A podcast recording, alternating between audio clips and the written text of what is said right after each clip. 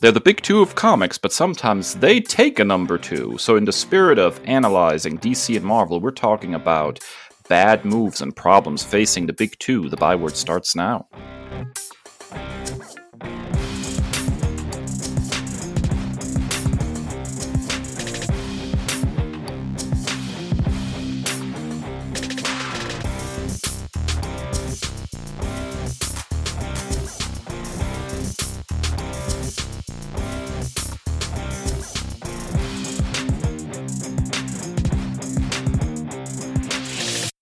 And gentle nerds, welcome to episode 175 of the Nerd Byword podcast. I'm Dave. I'm here with my buddy Kris, and this week we are talking about problems that DC faces and problems that Marvel faces. Since I'm the DC guy, I'll be talking about DC Comics. Since Kris is the Marvel guy, he'll be talking about Marvel.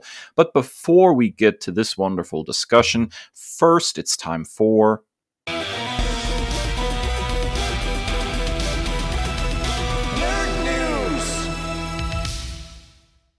Well, this is going to be an interesting discussion, Kris. My favorite character, uh, at least one of my favorite characters at Marvel Comics, uh, Nightcrawler, has been no stranger to retcons, uh, specifically around his origin and his birth.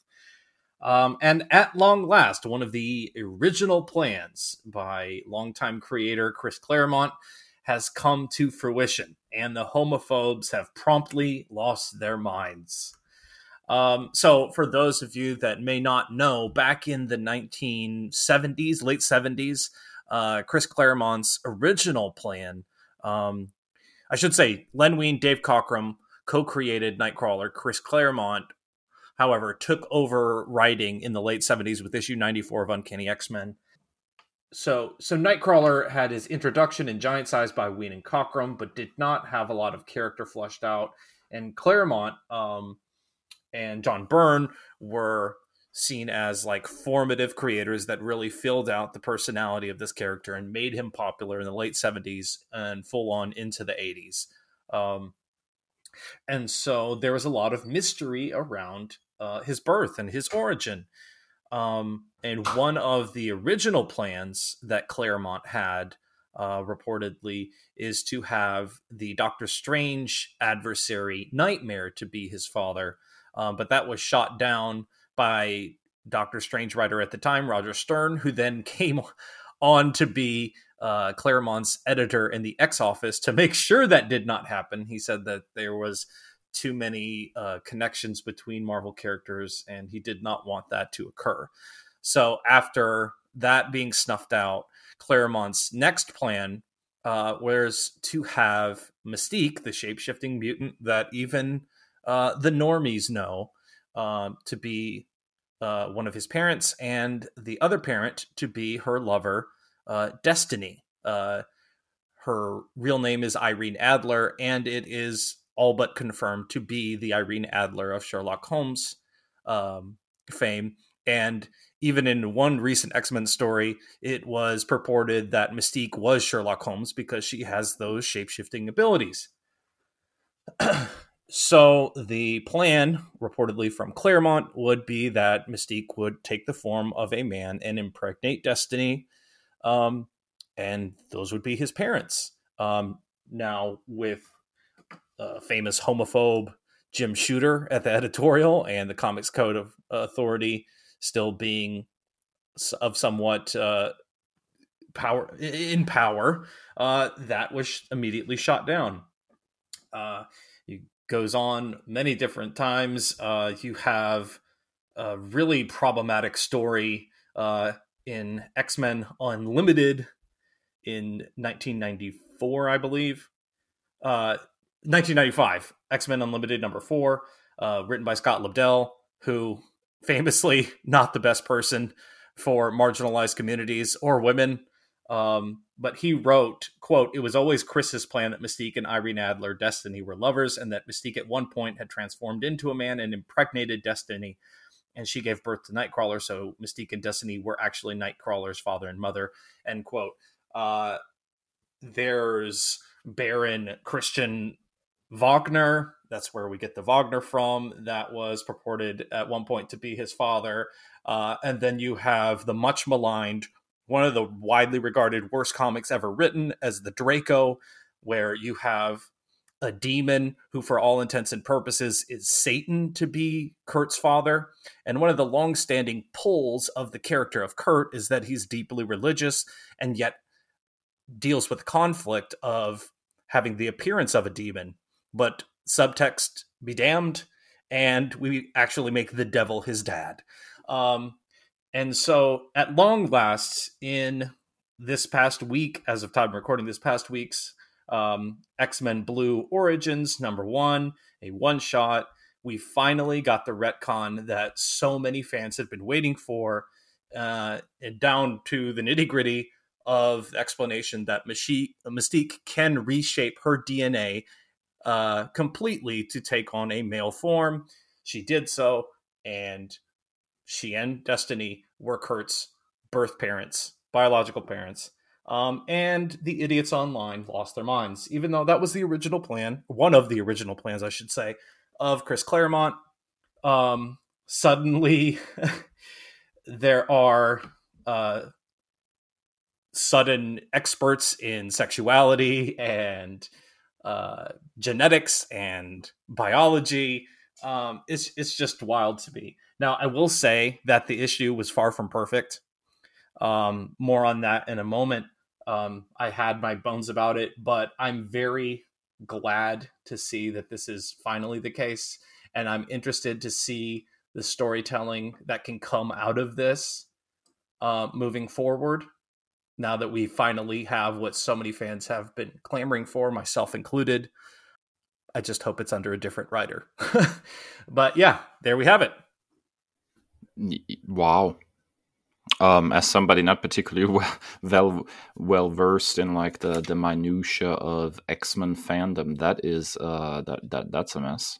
Um, so uh, I guess I guess my my gut reaction is, um, it's science fiction. Get over it.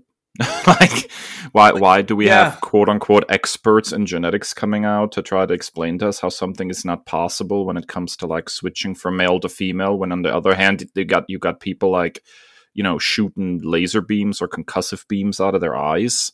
Like, where are those people then? here's here's here's the one. They had um there was one floating around X Twix of the wholesome family unit being ruined now. Of wait for it, Azazel, the devil, uh, Mystique, uh, in her naked form from the X Men film franchise, and then a a youthful Nightcrawler in his um, Alan Cumming outfit from X2, and that was the traditional family unit that was purported. yeah, you got you got to you got to stop messing with the traditional family of Satan and his children. I mean, come on. Those are those are just good family values right there. Jeez, man. Um, so I, I sympathize to a great extent with your plight here. Um, it's an interesting story choice, and I'm, I'm sure that uh, that's going to lead to some interesting storytelling, and that's cool. Um, I, I've you know as a as a Doctor Who fan, you know, I continue to go through similar issues. Your main character is an alien that can regenerate every cell in his body. He can, you know, swap literal genetic code and become a man or a woman or really whatever he wants. Well, well it's kind of dodgy. You know, it's random, really. But uh, you know, when we had our first you know female actor portraying the doctor uh, we had a very similar situation where people are just coming out of the woodworks and acting like complete you know so uh, I, I sympathize, sympathize with your plight i wish that people could just tell you know stories without you know everything becoming somehow about some kind of like culture war. I need to score brownie points about my political affiliation or whatnot. You know, like just this is an this is an interesting development, and uh, I'm sure this is going to have interesting ramifications on Kurt because his parentage is, you know once again not what he thought it was, and and that's going to probably lead to some some introspection and some some conflict, and that's really the bread and butter of a good story. So, you know, simmer down everybody i guess. I mean again i'm not as embedded in in the fandom as you are so um, it just seems extremely silly to me uh, that that is something that people are losing their minds about online. But then most of the time when people lose their minds online it is about silly stuff so. For sure. Now dave you're gonna have to break out your here comes honey boo boo box set huh? I don't even know what that is. So jokes on you yeah, so uh, turns out that uh, you know once again we're getting a stark reminder that uh, digital media that you own you actually don't own, but so much license, and that nothing lasts forever. Um, so uh, according to a Kotaku report. Um, uh, Sony recently sent out to PlayStation users who purchased TV shows made by Discovery uh, that uh, basically uh, they're going to have to remove content purchased, uh, you know, through the Sony network uh, that uh, was created by Discovery from their library. the exact message, according to the email, was. Due to our content licensing arrangements with content providers, you will no longer be able to watch any of your previously purchased Discovery content, and the content will be removed from your video library. Um, link the message also linked to a page on the PlayStation website listing all of the shows impacted. Um, now we're talking about Discovery, so you're not exactly missing The Godfather here. Uh, we're talking stuff like Say Yes to the Dress, Shark Week, Cake Boss, uh, Long Island Medium, uh, Deadly Women. It's not exactly stuff that is the most you know riveting. If you're a fan of any of these programs, good on you. Uh, I'm just not overly uh, familiar, obviously. Um, but I think it is a is a great indicator of, of the kind of stuff that goes on behind the scenes when it comes to um, content ownership and owning content uh, created by these various conglomerates. So the uh, purchase of uh, you know Warner by Discovery and the new uh, Warner Brothers Discovery Shamalama Ding Dong entity trying to get everything in house underneath a you know single umbrella means that uh, they're revoking licenses for their content uh, to, from other content providers, and that of course means end users now no longer have access to stuff they've they've purchased. And you know, I, I hate to be the physical media evangelist, yes, yet again, but it's one of those things that has always irked me about the digital distribution model. It's the, you know, the the the the corporate overlords giveth and the corporate overlords taketh away. But anytime you read like license agreements for digital content that you purchase outright, uh, it always says that it can be revoked um, you know, at any time, and that includes games from from from Steam or from from the Epic Game Store. That includes you know various movies and television shows that you might purchase on the Sony network or from Amazon. You know, at any point, because of some kind of licensing kerfuffle, you could lose access to your content that you have purchased. It's a very different situation when you're watching something on Netflix streaming. Obviously, you, you know, your subscription lapses, you don't have access anymore. But things you purchase outright, you should have indefinite access to. That is the underlying notion. I buy this, you know, I own a copy. This is mine. You can't just take it away from me. But that is not how this digital distribution model ultimately works. And why, once again, uh, although it is very much something on the way out, um, you know, come at me. You're not taking my Buffy DVDs. You know, like you're not taking my my Farscape DVDs. No matter you know what what licensing stuff is going on behind the scenes, or who holds streaming rights, or who's buying whom. You know, my my DVDs and Blu-rays are mine, and I I have them until you know until physical you know disc rot finally you know takes them away.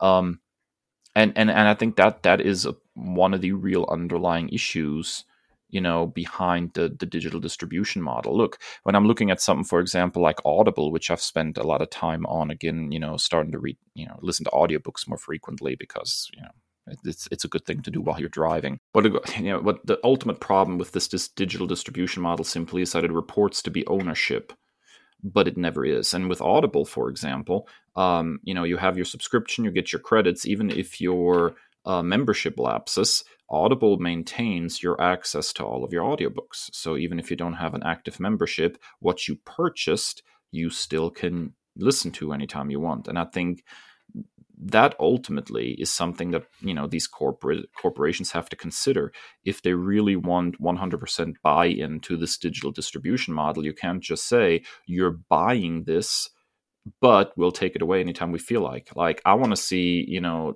I want to see Zaslav break into my house and steal all of my DVDs that were, you know, issued by Warner Brothers. Come at me, bro. Uh, you will not be leaving, right? so that is it's just a whole different situation, man. You know, and and that's why I'm still, you know, so hesitant with digital. I mean, I use it when I have no choice, and like on my Steam Deck, you know, to, for digital games and stuff, and and Audible. Obviously, it's not it's not feasible to to purchase all these audiobooks on disc. I mean, it's just not you know they're just too long. There's too many discs. It's just it's a mess, right?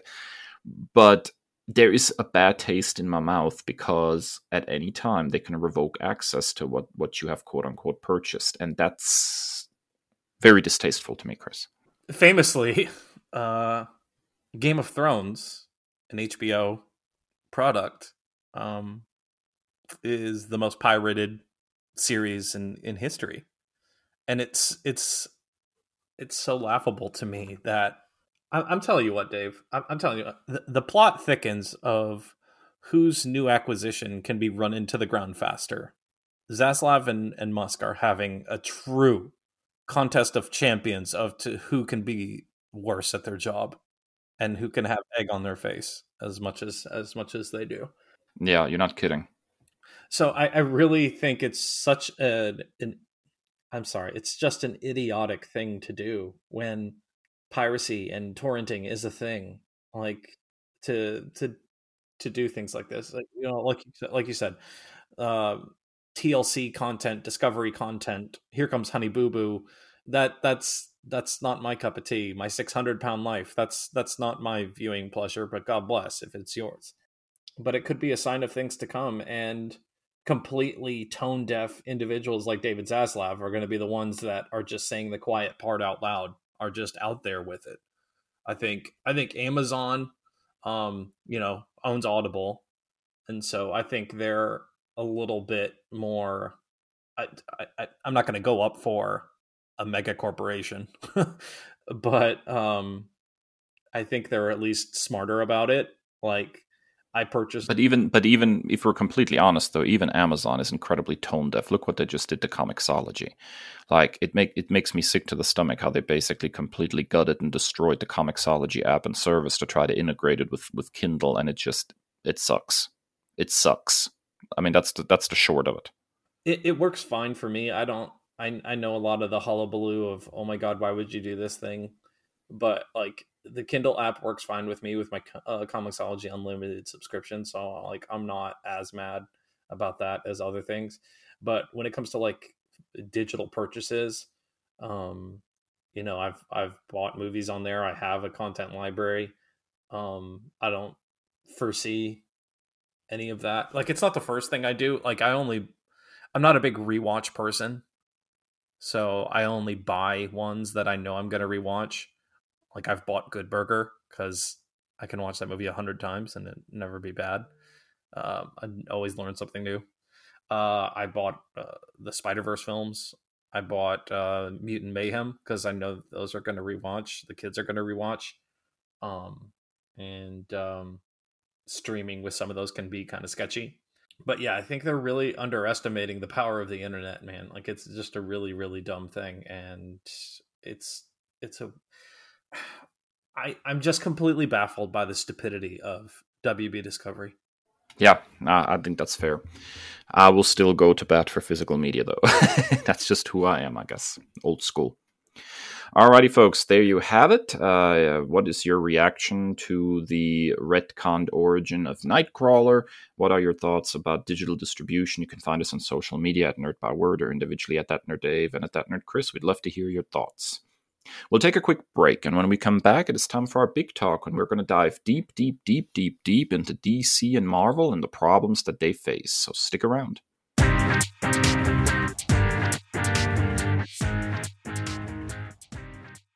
Ladies and gentlemen, we're back, and this week we are looking at problems faced by the big two comic book publishers DC and Marvel in this week's.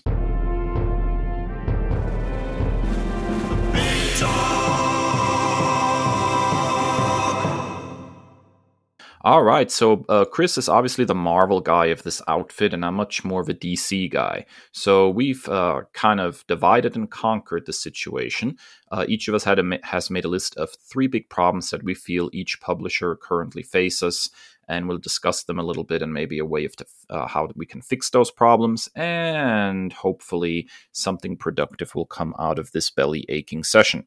So, Kris, what is your first thing that is bugging you about Marvel these days that needs to be fixed?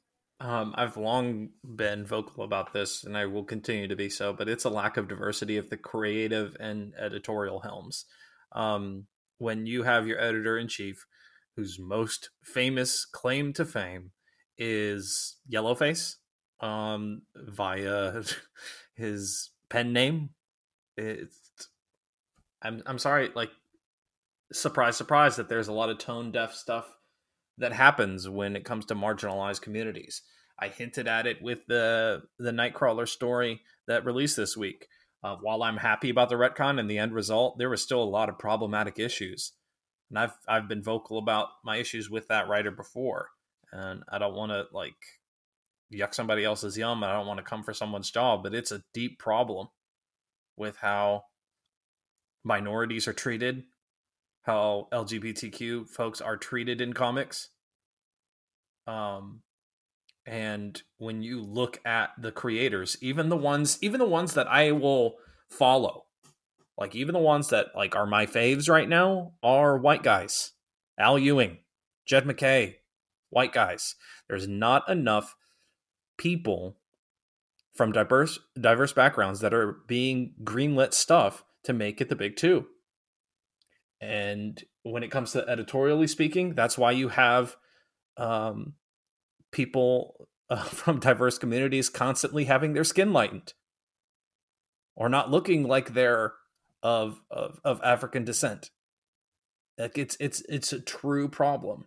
Um, wh- why you have uh, Tom Brevoort, the incoming new editor of the X Men, scoffing at the idea that Storm's hair texture needs to have a curl to it. Like he said, it's the least of my worries that a black woman has her appropriate hair texture.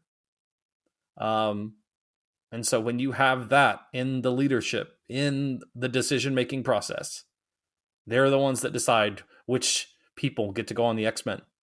And even you have writers coming on, and six of the seven team members are already decided by editorial. It's a real problem. It's a real problem when it's an echo chamber of a bunch of straight white guys play acting like they know how to write for gay characters, like they know how to write for res- lesbians, like they know how to write for black people. And if you're a creator, you should know your limitations and you should ask for help.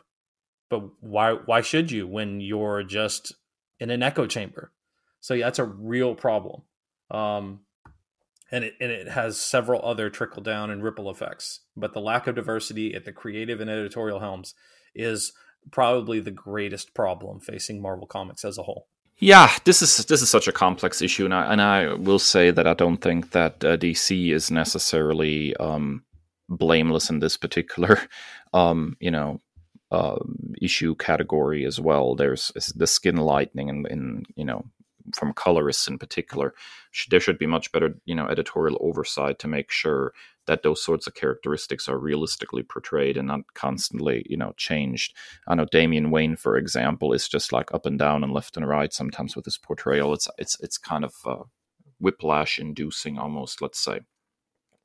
I, I think you you really hit the nail on the head with leadership positions in particular, though. I think um, we're we're dealing with the same old faces for so long in some of these jobs. These people have been um I think you can almost liken it to like career politicians. They're so used to doing the same stuff I over and over and over agree. again.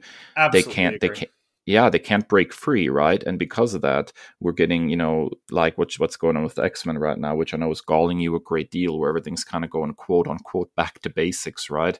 Um, it's because you know new ideas and and and fresh blood and and change is generally not embraced right and and so i you know i wholeheartedly think like leadership generally in these both comic book companies needs a change yeah dave i'm very uh interested to to talk about your first problem dc faces yeah so uh this this, this one is um it's going to sound extremely salty, I guess, but as a longtime DC fan, there's a little bit of animosity here.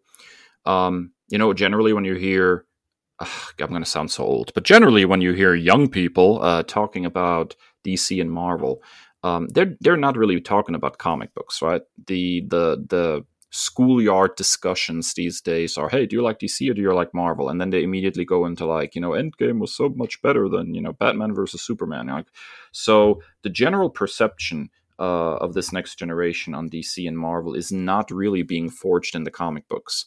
Um, the, the, general perception the perception of the gen pop is being um, shaped by the movies. And i think it is fair to say that to a large extent the the DC movies of the last few years have not resonated with the general public. And even though Marvel is currently in a bit of a slump with the MCU, they have built up a lot of goodwill, I think, towards the characters, uh, thanks to their cinematic outings. So invariably, when there is comparison between DC and Marvel, then Marvel is generally coming out more favorably in the newer generations.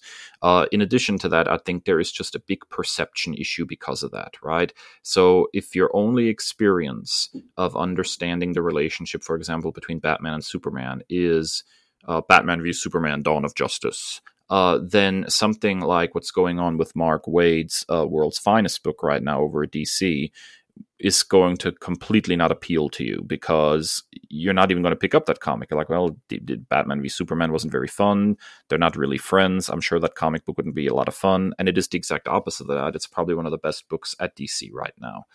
And so I think that the the cinematic output of Warner when it comes to DC characters has basically poisoned the well, and we have an entire generation of people that are coming up as fans of superheroes, but not necessarily DC superheroes because they have been poorly represented on the big screen in recent years. And I think that uh, James Gunn and his whole initiative in trying to like build a new cohesive cinematic DC universe is going to face a real steep uphill battle because of that uh, because there is a perception in the general public that the DC brand is lesser, that the DC superheroes are lesser, because that's how they've been executed on the big screen in recent years. And I think DC is going to face a serious a serious perception issue moving forward for the next few years unless there's a massive change in the kind of stuff that is presented to the general audience cinematically because that that is where the conversation is happening right now about superheroes regrettably. It's it's on the big screen and on the small screen and much less so in the comics. And if the characters don't appeal it, when you know somebody makes first contact with them then they're not going to go seek out the comic books for sure. One of the reasons i even sought out comic books was my contact with the chris reeve superman movie you know? And then uh, batman the animated series and and Batman 1989. Those things are what made me go, "Hey, I like these characters. I'm going to pick up the comic books." Um, and I think a lot of people are not using that path right now when it comes to DC specifically because they didn't find anything particularly appealing about the cinematic outings. Yeah, there's there's there's so many possible off ramps that we could take here with with what you just said, and the first one that jumps to mind when you say schoolyard is how deeply uninterested so many kids are in reading. like it's it's really disheartening. Like um you know, talking even to my own kids, like what books are you reading right now? And they're not. And I think there's just such a lack of emphasis. We've put so many so much on kids' plates with this thing or the other, or even the advent of the internet. Why read something when you can just Google it? And I think it's it's it's really disheartening for me. Um, but I'll, I'll, agree with you. Even when I am looking to read a DC book, it's usually someone that I have not seen on the screen. Like I kind of avoid them because of the bad taste in my mouth from whether it's Batman versus Superman or um, Wonder Woman 1984 or if it's something like Titans. Um, like because the, the, the small screen has not been the best uh, either. Yeah, and and I think that is is going to be a problem for DC. A whole generation is coming up lacking the kind of adaptations that you know I had growing up. Batman the animated series, Batman uh, 1989 before that, the Justice League cartoon, right? These these sorts of things, these you know small screen cartoon, fantastic adaptations were things that got me in the comics. And right now, most of the adaptations we are getting are not very good. All right, Kris, what is your second problem over DC? I mean, at Marvel. Sorry. uh, we um, we've talked about this idea quite a bit, um, especially when it comes to Spider-Man, but um, even more so when it comes to X-Men. It's the status quo syndrome, um, and it is directly linked to the editorial issue that I have. With we have this very strange process of writing for Marvel Comics, where you will have a two two or three year experimental run and then an immediate regression back to a quote unquote status quo. Um, there may be a reference here or there about the events that just happened in that previous run when a new creator, especially when a new creator comes on board, but there's always this starting point, and so it's it almost feels like you're trying to grow a garden, but then you're like not letting any light in and it's it's it's it's such a counterintuitive process for me. Um and and peter parker's story at least when i say spider-man peter parker's story miles is doing great things leaps and bounds making great progress. Love that for him but peter parker the peter pan syndrome the status quo syndrome call it what you want um and then you know x-men with the the regression to the mean. We have these this kind of paradigm shift with House of X, Powers of Ten, um, and then you know upon the exit of Jonathan Hickman, we have a rapid free fall into back to persecution, um, and every every single title, even the ones that I've enjoyed, um, with the exception of maybe X Men Red. Uh, X Men Red is kind of a standalone type thing. It's immaculate work. But every X centric title since um, the Mutant Massacre and Overtaking of Orchis, this this latest Hellfire Gala has a really bad taste in my mouth, and it feels really gross. Um, so yeah, the status quo syndrome is, it, to use your phrase, is poisoning the well for me. How long did the Krakoa era actually last? Like when did, did House of X Power of X come out? When when did that start? 2018, so four plus years, five years maybe. It is it's is it sad to say that in the grand scheme of things that's not a half bad run for a massive status quo shift. Like that's a really sad that's a really sad commentary on the state of affairs in comic books. But oftentimes if you get a, a run that is like different from the quote unquote regular status quo, um, it, it's generally maybe like uh, a couple of years at best, right? Um, but then you know if you compare it, like when when was when was the first X Men comic released? Like in the '60s. So you got to look at how many decades they did the whole that school, you know, that you like so much. Yeah, how long was that the status quo, right? And then why can they only divert from that for a handful of years and then they immediately have to snap back. Like, why can't they do a couple of decades of this status quo and see how it does in the long run? You know what I'm saying? Like, it, it boggles my mind just because something worked in the past doesn't mean you have to keep doing the same thing over and over and over again. American comics are really frustrating for that. And I almost wished and, and maybe that's something that we're gonna get with the with the ultimate line uh, coming at Marvel, but I almost wished that they basically ha- each had two lines. And one line is like, This is the classic setup that you always know what you're going to get. But over here is the line where characters live and die and things progress and are always moving forward, and characters age and change and retire and, and really get some forward momentum ones because I'd love to see what kind of stories can be told when you're willing to let characters age, retire, and fade away and new generations come up, you know? And that is something I'm going to talk a little bit about uh, with DC here in a moment. But yeah, I mean, it's just it's downright depressing. I mean, I feel for you. I again, I don't have the investment that you do in, in X Men, but I feel for you because I know the Krakoa era has been a, a, a breath of fresh air for for many X Men fans, and the fact that they're bringing that to a close to kind of go back to the way things used to be is sad. Well, I mean, like even things that should be seeds of hope for the future, like bringing Kamala Khan into the fold and having Iman Vellani, uh, as as the time recording was just announced that she will create another mini series and she will continue writing co-writing the character. That should be exciting, but it's mired in her running for her life and being persecuted. Like it's so it's it's so disheartening and like it's hard to have any kind of hope for character or story progression when you're stunted like this. And see, I think uh, I mean we had a long discussion about the the Kamala of it all, but I think the equation definitely has changed now for her as a character, right? Like joining the joining the the mutant community when the situation was Krakoa is one thing, right? Um, but it is a significantly different thing, a whole different animal, I think. If you're going back to that school and persecution and sentinels and all that, it's going to be very difficult to maintain that very chipper, bright kind of storytelling that Kamala is known for when she is now being persecuted and constantly has to hide from sentinels. I think we're completely changing the context of what it means for her to join that part of the Marvel universe. All right, Dave, what is the second problem facing DC Comics? Ah, so DC is known as a company of legacy characters, right? Legacy matters a great deal.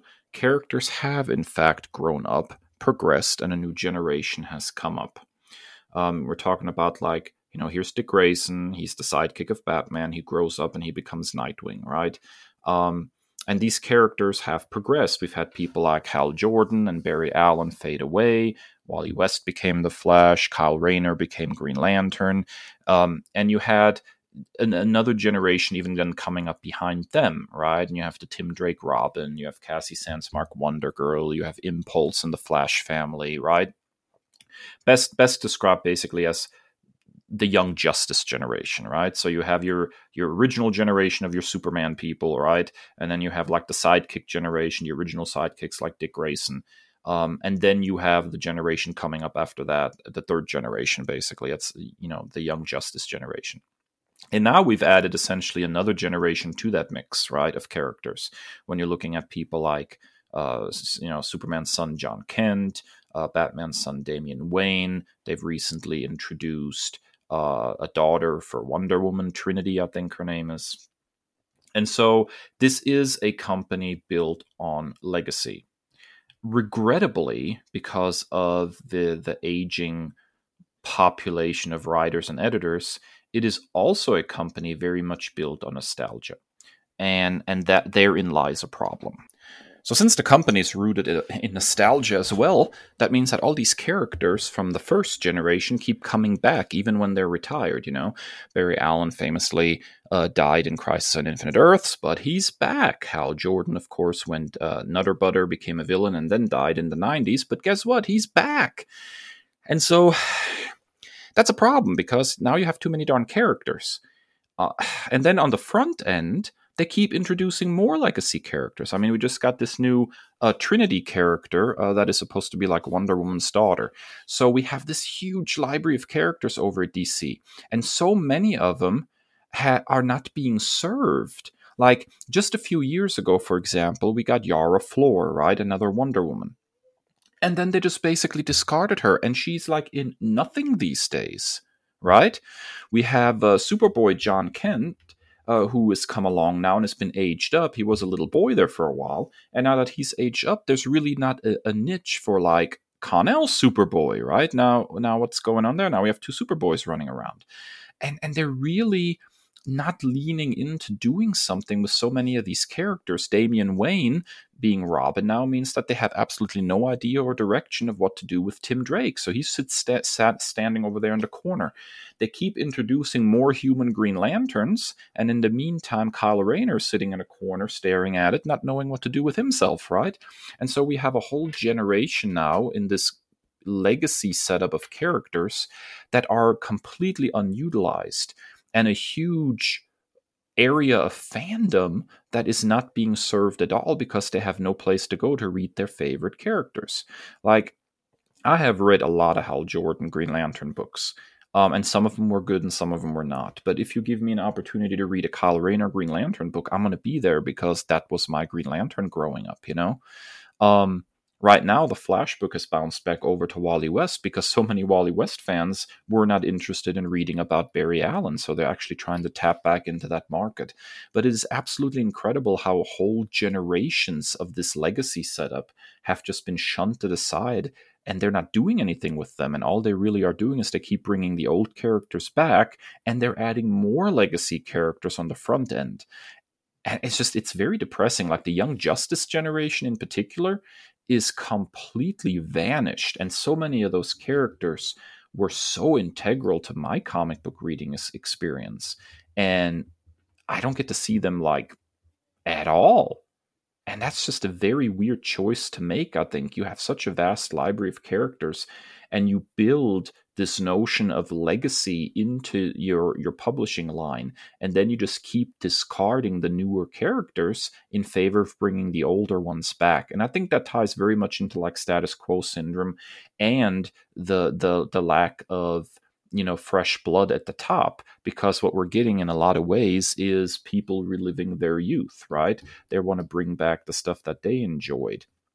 Um and and, and so anything that was introduced after what they read when they were kids is just not really relevant to them. And I think that is just such a disservice. Like, Tim Drake was the first Robin to carry a solo Robin book, and I think he did for over 100 issues, right? It's a great character that has been completely, you know, discarded. They tried to recently do a series with him that didn't really resonate with fans, and boom, he's gone again, you know? Um, Bendis tried to use him briefly in a in a Young Justice revival, but you know the less said about Bendis's time at DC, the better. Um, it's just so many good characters just not being used while adding more legacy characters. That is a huge problem for DC. They keep fracturing the fan base. You know, when you have 10 different Earth based Green Lanterns everybody has a different favorite and most of them are not appearing in a book. That's dollars that are left on the table. These are fans that would like to have a book with their characters in it and they can't buy it. And there's got to be a way to unite those fan bases a little bit and give people some of the characters that they love so much.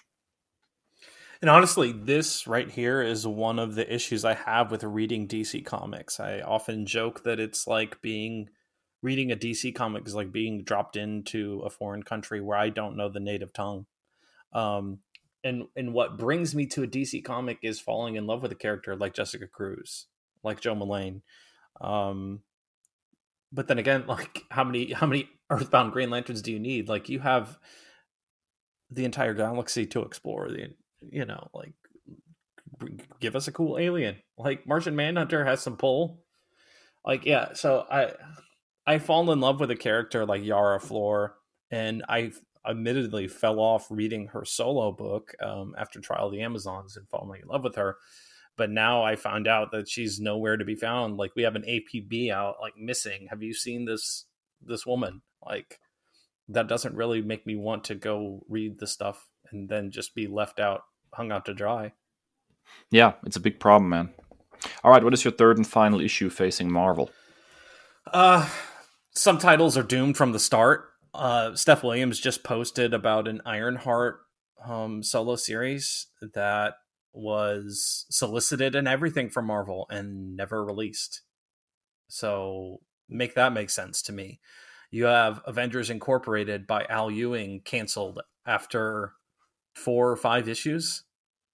And so like it's it's really I don't know if it's writing for the trade or like what's going on? But you have titles that are doomed from the start. Comic book herald did a great thread on this. I encourage you to go look at it of like the distribution model kind of shooting all of this into the foot. So if it's not the avengers if it's not the x-men if it's not amazing spider-man then some of these titles are really struggling to have any kind of longevity.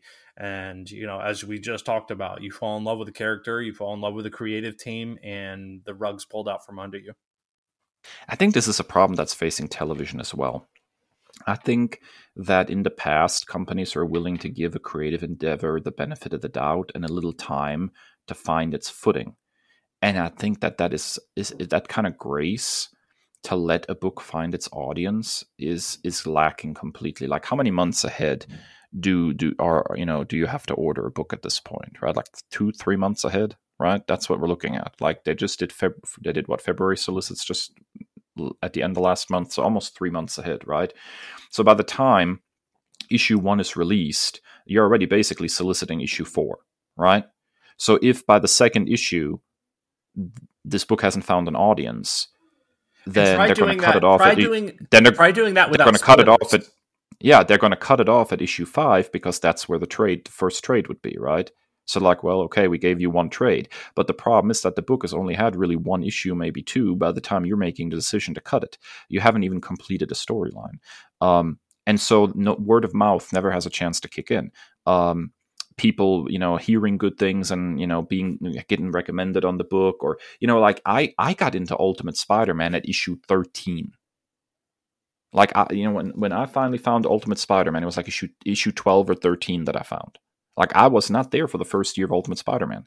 That it took a year for the word of mouth on this book to reach me and for me to be, oh, oh, I guess I'll read this now. You know?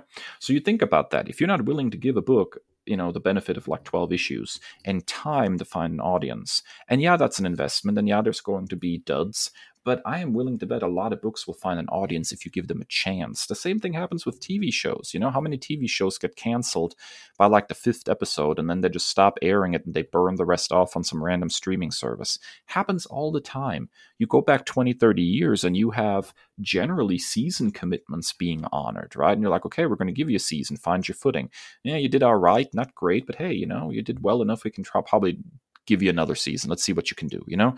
Like a lot of the the great unsung television shows at least got a, a season, you know?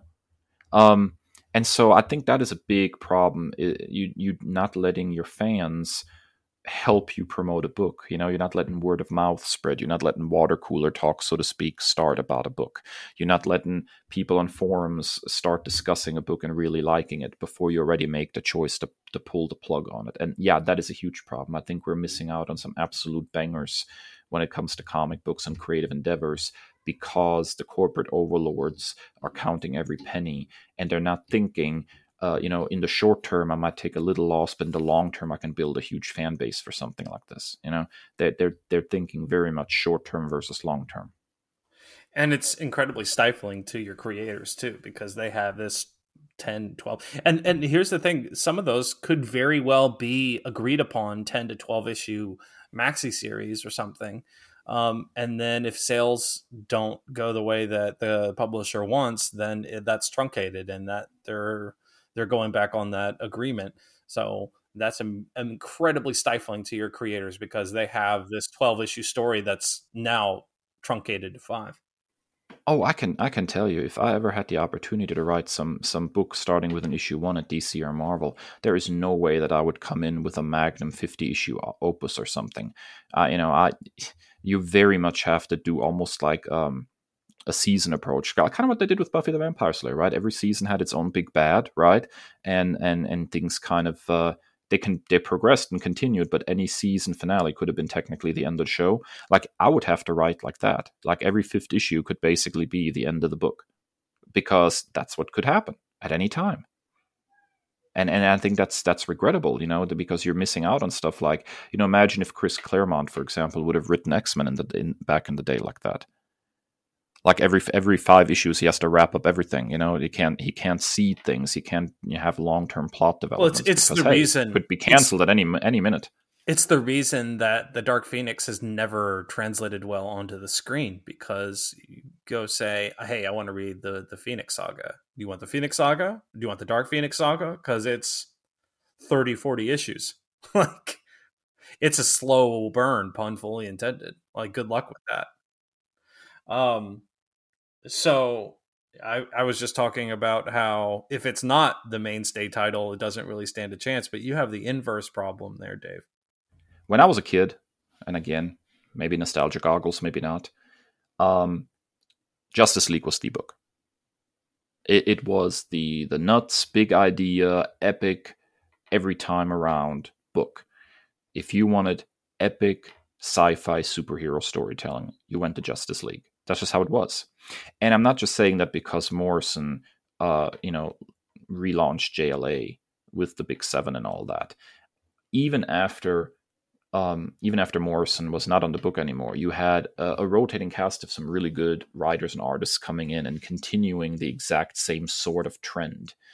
Um, and there's a reason that that volume of Justice League, JLA, fills like 17, 18 trade paperbacks. It, it's incredible it's just good across the board. You know, even when there was a stinker story somewhere there, they recovered and, and put it back together, and they were always epic. They always shot for the stars. It was my favorite book on the stands for that reason. And it should be the top book at DC.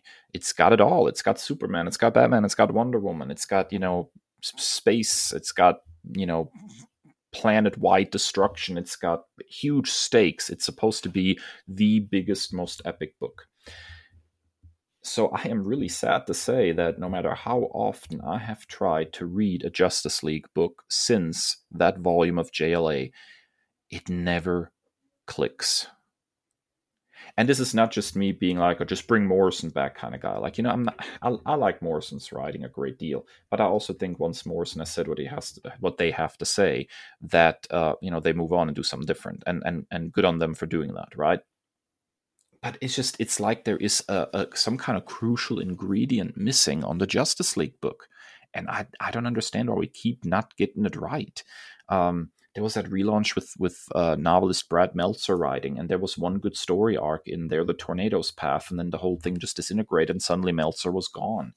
Um, you had Geoff Johns doing a run on it, and that whole thing was basically, um, you know, a Justice League for the New Fifty Two, which was so weird and uncomfortable. Like they work together, but they're not really friends, and they don't really, they can't really stand each other, and they're all young and jerks. Like, like that should have been the tagline for for New Fifty Two, are superheroes, but they're young and jerks. Like that, that probably would have summed it up pretty well. Um, and I know uh, I think Scott Snyder did a run on it, and I kind of just dropped off of that very quickly. Bendis came in and tried to do Justice League, and it did not click at all. Um, there was that time period where they split Justice League into like three different books. There was like Justice League uh, Odyssey, where there part of the team was in space, and there was Justice League Dark, where like Wonder Woman was working with the magical heroes, and there was some interesting ideas there. But by splitting all of the you know big players in, of, of the justice league into separate books you're missing that interaction and like what the heck? Like right now there is no justice league book. Like they literally are, were like you know what? We're just going to take some time off and we're going to let the titans just like be the big earth defenders. Like no justice league. How about that? Goodbye. And i'm like i just want a good justice league book. And it feels like it's been 20 years since we've had one and I'm not, and I don't mean to sound disrespectful to the creators that came in and tried to, you know, write good Justice League stories. It's just, it, it always feels like there's just something missing. Can we just get like the biggest names of the DC universe together and just have big, epic, crazy science fiction stories?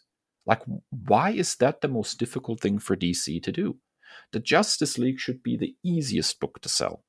The Justice League should be the easiest book to get writers interested in writing. Here are the seven biggest heroes we have. Go nuts. Why, why is that so difficult for DC to do? This should be their premier book. It's just, it's very frustrating that of all the things, Justice League, Justice League never seems to hit the mark.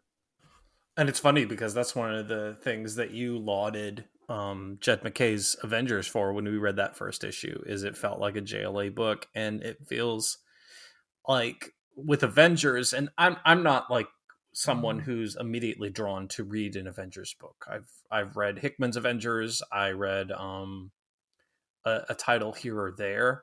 It's not like the one that draws me, but it always seems like it's a focal point at Marvel, um, no matter the roster. So like even if you wanted to have this evolving roster, like the fact that it's not a focal point is is wild to me as an outsider.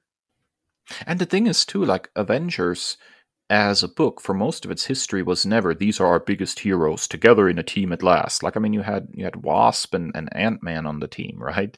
Uh, this was never like these are the big guns of our publishing line we are putting them all together. That didn't really happen until bendis was like hey i'm going to put spider-man and wolverine on the team you know? It was it was focal it's focused on the relationships Exactly. But Justice League was always like these are our biggest guns, these are our greatest heroes, and these are the biggest threats. And and for that, the book was always crazy, full of ideas, and epic. At least that's how I grew up with the book. And and those things are just not clicking. And I just I, it, it's it's kind of it's beyond comprehension to me somehow. You know, like of all the things, even when Justice League wasn't the biggest book with the biggest characters and the most epic thing, you had that great Justice League International run that was so full of humor and heart. You know, like Justice League is just a brand that screams quality, you know? And for some reason, that's the one book that DC just can't get right. And I'm I'm sitting here and I'm waiting, man. I'm just waiting for a good Justice League book. It's it's my favorite team book ever. It's one of my favorite cartoons, Justice League, Justice League Unlimited. I just want a good Justice League book. And you're exactly right. Jed MacKay's Avengers is the best Justice League book currently on the market. It is it is is beautiful and epic and, and smart and and full of big ideas. I love it. It's did you it's see? like did you see? Uh, I think it's issue three or four. I don't know how much you've read, but there's a villain. I finished the first. I finished the first arc. So, where it has arc. like the villain that takes over the Vatican, and it's like this oh, biblically oh, God. accurate, biblically accurate what an angel would look like. Like it's so yes, cool, it's great. so cool. It it is so good. Like they're even the way they like paired off the individual Avengers with like these individual villains and how they interacted with each other was just so smart. And it, again, it's very much sort of a Justice League feel. Like we're we split up at the beginning of the story, we take on these individual threads, and by the end of the book, we all get together. You know, it's just it's the best. It's it's really ridiculous that the best Justice League book on the market right now is the Avengers. All right, Dave, before we've been negative Nancy's today, so give me something positive, some some wellspring of hope that that keeps you happy at DC currently. The entire Superman line is slapping. Even when they're making I need to get caught up so bad. Even even when they're making decisions, I find baffling like how they're kind of changing Power Girl around right now. There's there is so much love for DC lore and for Superman lore that is just sprinkled throughout everything that is coming out of the Superman office right now. I just I love it. I I cannot stay away from the Superman books right now. Um and and then anything that anything that Waid has been touching has been just gold. I think World's Finest right now is doing like a revisiting of of of one of the great DC stories, Kingdom Come, where like quote unquote our Superman and Batman are in the Kingdom Come universe and and I kind of you know witnessed the stuff that happens in that alternate future, and it's been really good too. Like Waid is just firing on all cylinders, even if there's a healthy dose of nostalgia lacing a lot of his stuff. It is very very good. So between the Superman office right now and and and what Waid is doing, I'm super happy with that stuff. How about you at Marvel? Uh I kind of hinted at it, but I'm following creators now, less so characters um, I feel like that's that's the way to go, especially with this return of status quo. Like I'm I'm going off word of mouth and then following creators that I know are going to tell me a good story no matter what. So for me right now, and I, as I said, it's problematic that it's two white guys. Um, I'm I'm waiting for Marvel to tell me something. I, I I'm I'm desperately wanting to dive into Eve Ewing's new Black Panther run. I've heard great things about that, so I'm excited to try that one out. Um, but but right now I'm wherever Al Ewing and Jed MacKay go, I follow. Whether that's Avengers, um, you know, with Ewing, X Men Red has been like another magnum opus for him. Immortal Thor, we've talked about the fruits of that to a great degree. Um, and then what what MacKay's done on Moon Knight, I'm still binging through that. Is is probably a a top three Marvel book that I've read in the past ten years. Again, it's wild to me. Um, and I, I love mythology. I love Egyptology. It's uh, ancient history has always been the draw to me when it comes to history. And so kind of seeing that weave through there with like elements of horror has been fascinating. Um, and then to be honest, the biggest thing that I'm most excited for is this new ultimate universe that we just dedicated an entire episode to uh, last time together. So uh, there there are there are some things that I'm definitely looking forward to. Alrighty, folks, there you have it. What do you think are the big problems at the big two publishers right now, DC and Marvel? Uh, you can find us on social media at Nerd Byword or individually at that Nerd Dave and at that Nerd Kris.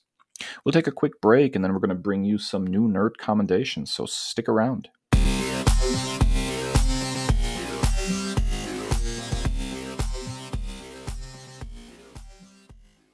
Ladies and gentlemen, nerds, we're back, and it's time for the fan favorite segment where we recommend something nerdy that we have encountered and we love. We call it our.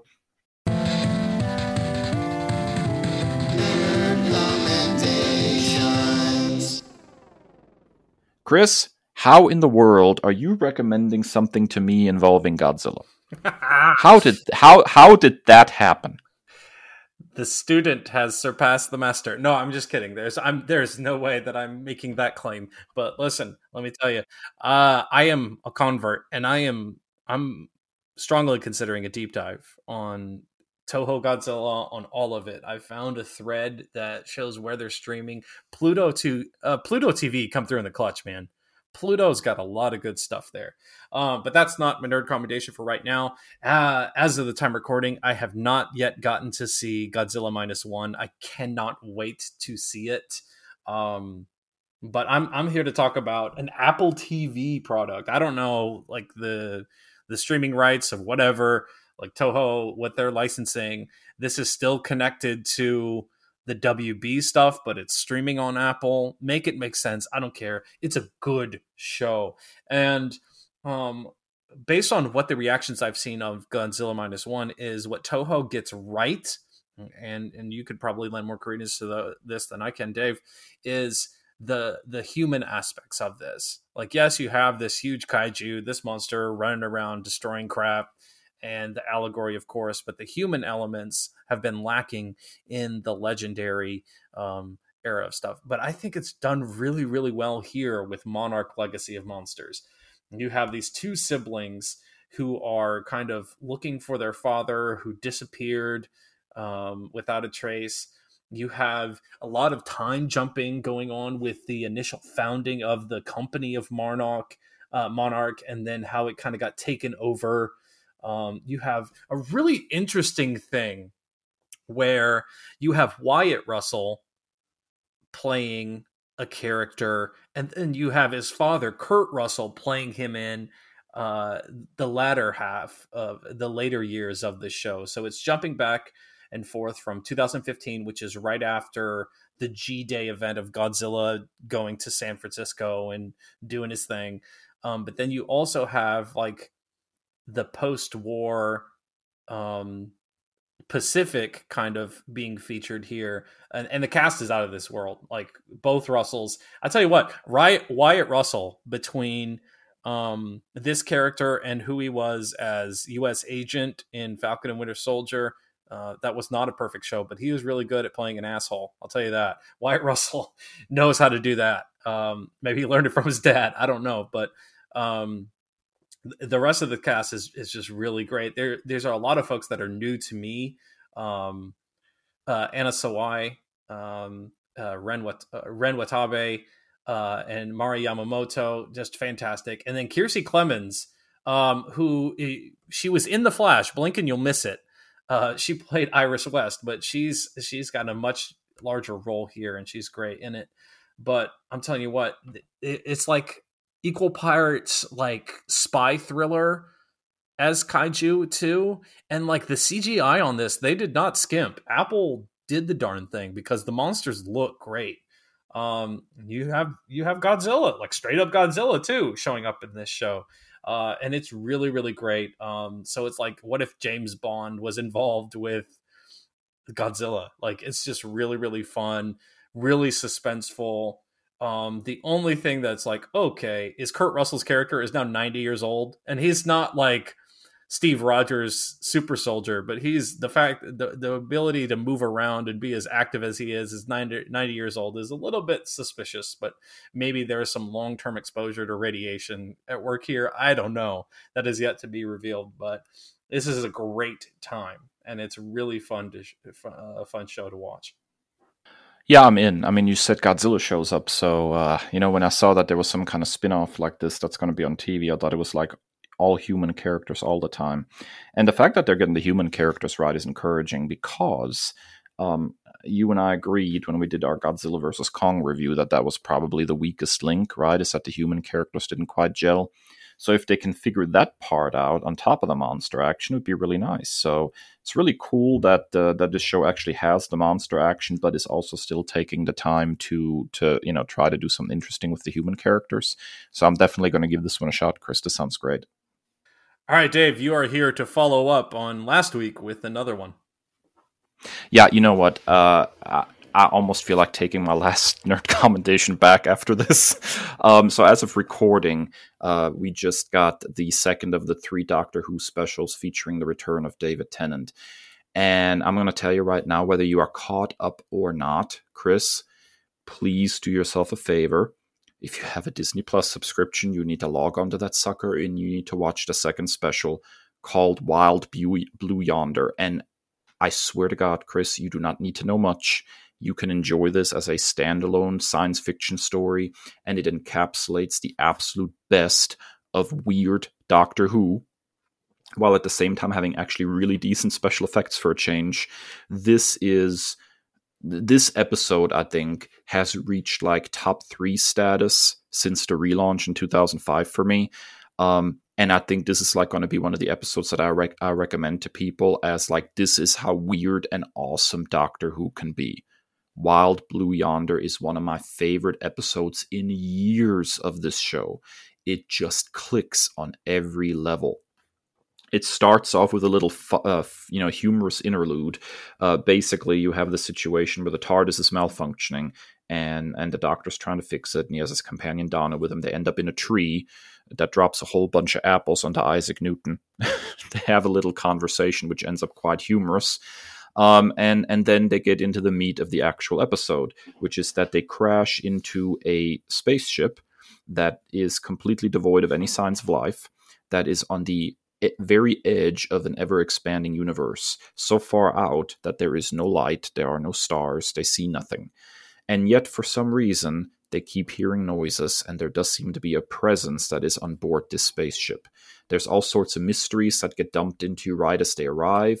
The TARDIS has a mechanism uh, that actually makes it like remove itself from danger. So it actually strands the Doctor and Donna accidentally there because it's it gets out of dodge to get away from the danger. So you know from the word go there is something bad on this on this spaceship and and there you go you know you have two characters bouncing off of each other alone on a spaceship with something deeply creepy going on and an underlying mystery of what happened to the people on the ship and it just builds from there in this really weird odd creepy and awesome story that just goes from from from from one great moment to another anchored by absolutely stunning performances by Tennant and Tate. Like it's just it is so quintessential good, weird, big idea sci-fi who it it just is I, I cannot rave about it enough. Like I missed Doctor Who so much after watching this episode. I was like, I cannot believe that I went for several years without really religiously following this show because this is what Doctor Who is at its very best. So, Kris, I am telling you, whether you are caught up with the show or not, all you gotta do is tune in and watch this one hour show, and you will be convinced that this can be an excellent show for you. It is so very good. So, you know, I know this airs, you know, a few weeks later, uh, you know, because we record ahead. But if you at this point have not watched the second special of Doctor Who Wild Blue Yonder, you need to do so now. All right, I'll take you at your word. I mean, like that's that's some of the most vociferous praise you've ever given on something. It really was that good. And you know me, I love weird science fiction, and this just hit every single nerve of things that I love. It was creepy and weird and out there and just perfect. Alrighty, folks, there you have it. That's it for another episode of the Nerd Byword podcast. If you like what you just heard, please find us on your favorite podcasting platform. Drop us a rating and review and subscribe so you never miss another episode. You can find us on every podcasting platform imaginable and our very own website, nerdbyword.com. And follow us on social media. We're on all platforms at Nerd Byword, on select ones at That Nerd Dave and That Nerd Kris. But as always, stay well and stay nerdy. The Nerd Byword is written and produced by Kris and Dave, two nerds with a love of all things pop culture. The podcast features music by Al Jimenez with additional drops composed by Joe Biondi. Our show art is by Ashery Design.